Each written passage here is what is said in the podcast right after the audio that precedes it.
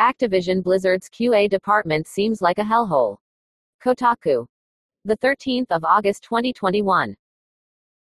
Long hours, low pay, tremendous instability. Working in quality assurance QA for a video game studio is notoriously difficult and painstaking enough as it is without factors like these complicating matters. Yet for QA testers at Activision Blizzard, a company that has come under fire in recent weeks for a whole host of troubling allegations, these may come with the territory.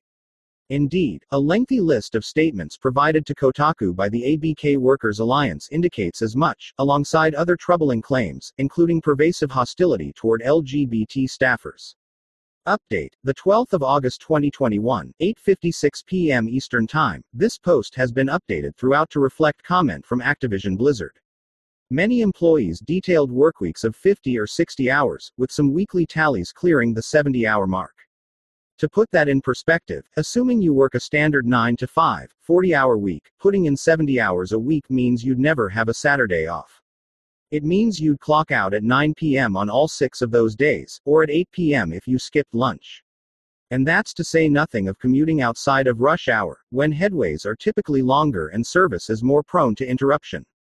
In an email to Kotaku, an Activision Blizzard said that the majority of overtime for QA employees at Activision Blizzard is voluntary. Pay isn't much better. The ABK Workers Alliance didn't share specific salary figures with Kotaku, but in all cases it lands squarely in low. One employee said pay hovers around $14 per hour. Another said it varies from $15 to $17 per hour. One other staffer, who preferred to remain anonymous, didn't share how much they currently make but did note they took a $7 per hour pay cut for a QA gig at Blizzard. It took them seven years to get back to the salary level they were at before starting.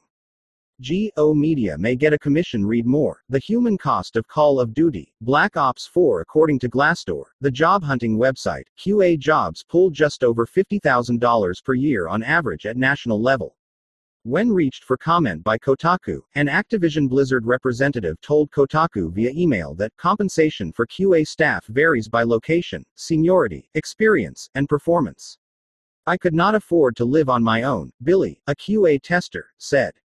I don't have loans of any sort, or children, and I live with my partner, so I think I am better off than most.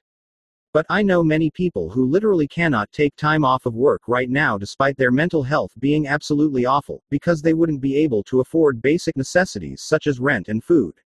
I have to live in a house with at least three other people to afford to survive without skipping meals, said another anonymous tester. Even with four breadwinning adults in the house, it is still difficult to make ends meet while still being available to work for Activision QA.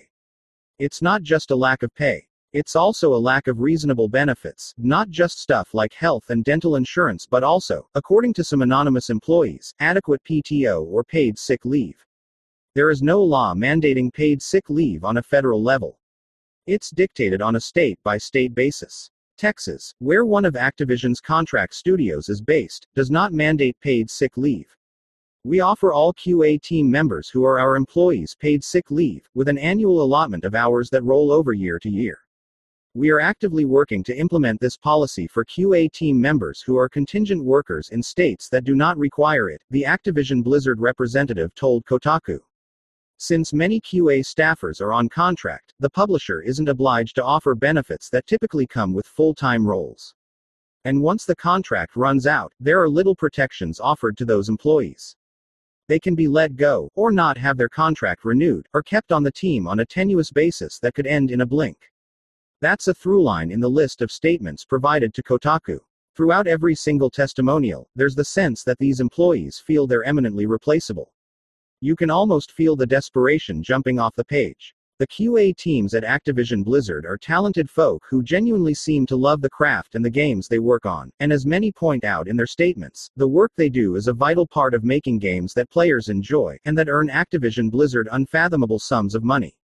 They just want fair compensation and better working conditions. One issue flagged in the official document is that many of the company's internal programs almost always default to legal names, according to a QA tester at one of Activision's contract QA studios. Rank and file employees can customize their display names in Slack, the popular office chat program, but changing a name in some of the company's other programs reportedly requires reaching out to a higher up or someone in the HR department. What's worse, many of those programs persistently reset the names of employees, a thing that Andrew, a QA worker under Activision, said happens across the board. This puts us at risk of randomly being outed as transgender, which is incredibly disrespectful, Andrew explained.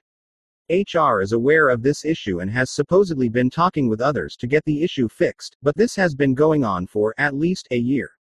One squad member made the classic joke I identify as an attack helicopter, while sitting a few seats down from me. Andrew, who is trans, said that he has received nothing but respect in regards to my gender identity from his direct colleagues, though acknowledges that his experience is not universal across the company. After a few months on the job, Billy requested that their teammates address them by they, them pronouns. The teammates, all of whom were men, repeatedly neglected to do so, despite the fact that Billy listed their pronouns in a Slack status. One squad member made the classic joke I identify as an attack helicopter, while sitting a few seats down from me, Billy said. No one said anything to correct it. Billy reached out to the HR department about the possibility of getting some sensitivity training sessions on the books, in order to foment a more equitable, inclusive workplace. They didn't hear back for months. According to an anonymous employee, the company puts in the bare minimum in conducting such training sessions. During the employee's time at Activision Blizzard, the company reportedly put on just one diversity, equity and inclusion (DE&I) training that felt perfunctory, according to QA testimonials. It didn't cover the use of pronouns. Upon joining, every Activision Blizzard employee is required to take training on our code of conduct, which they must then review and affirm annually, the Activision Blizzard representative told Kotaku. They must also take an equality and diversity (E&D) course every 2 years.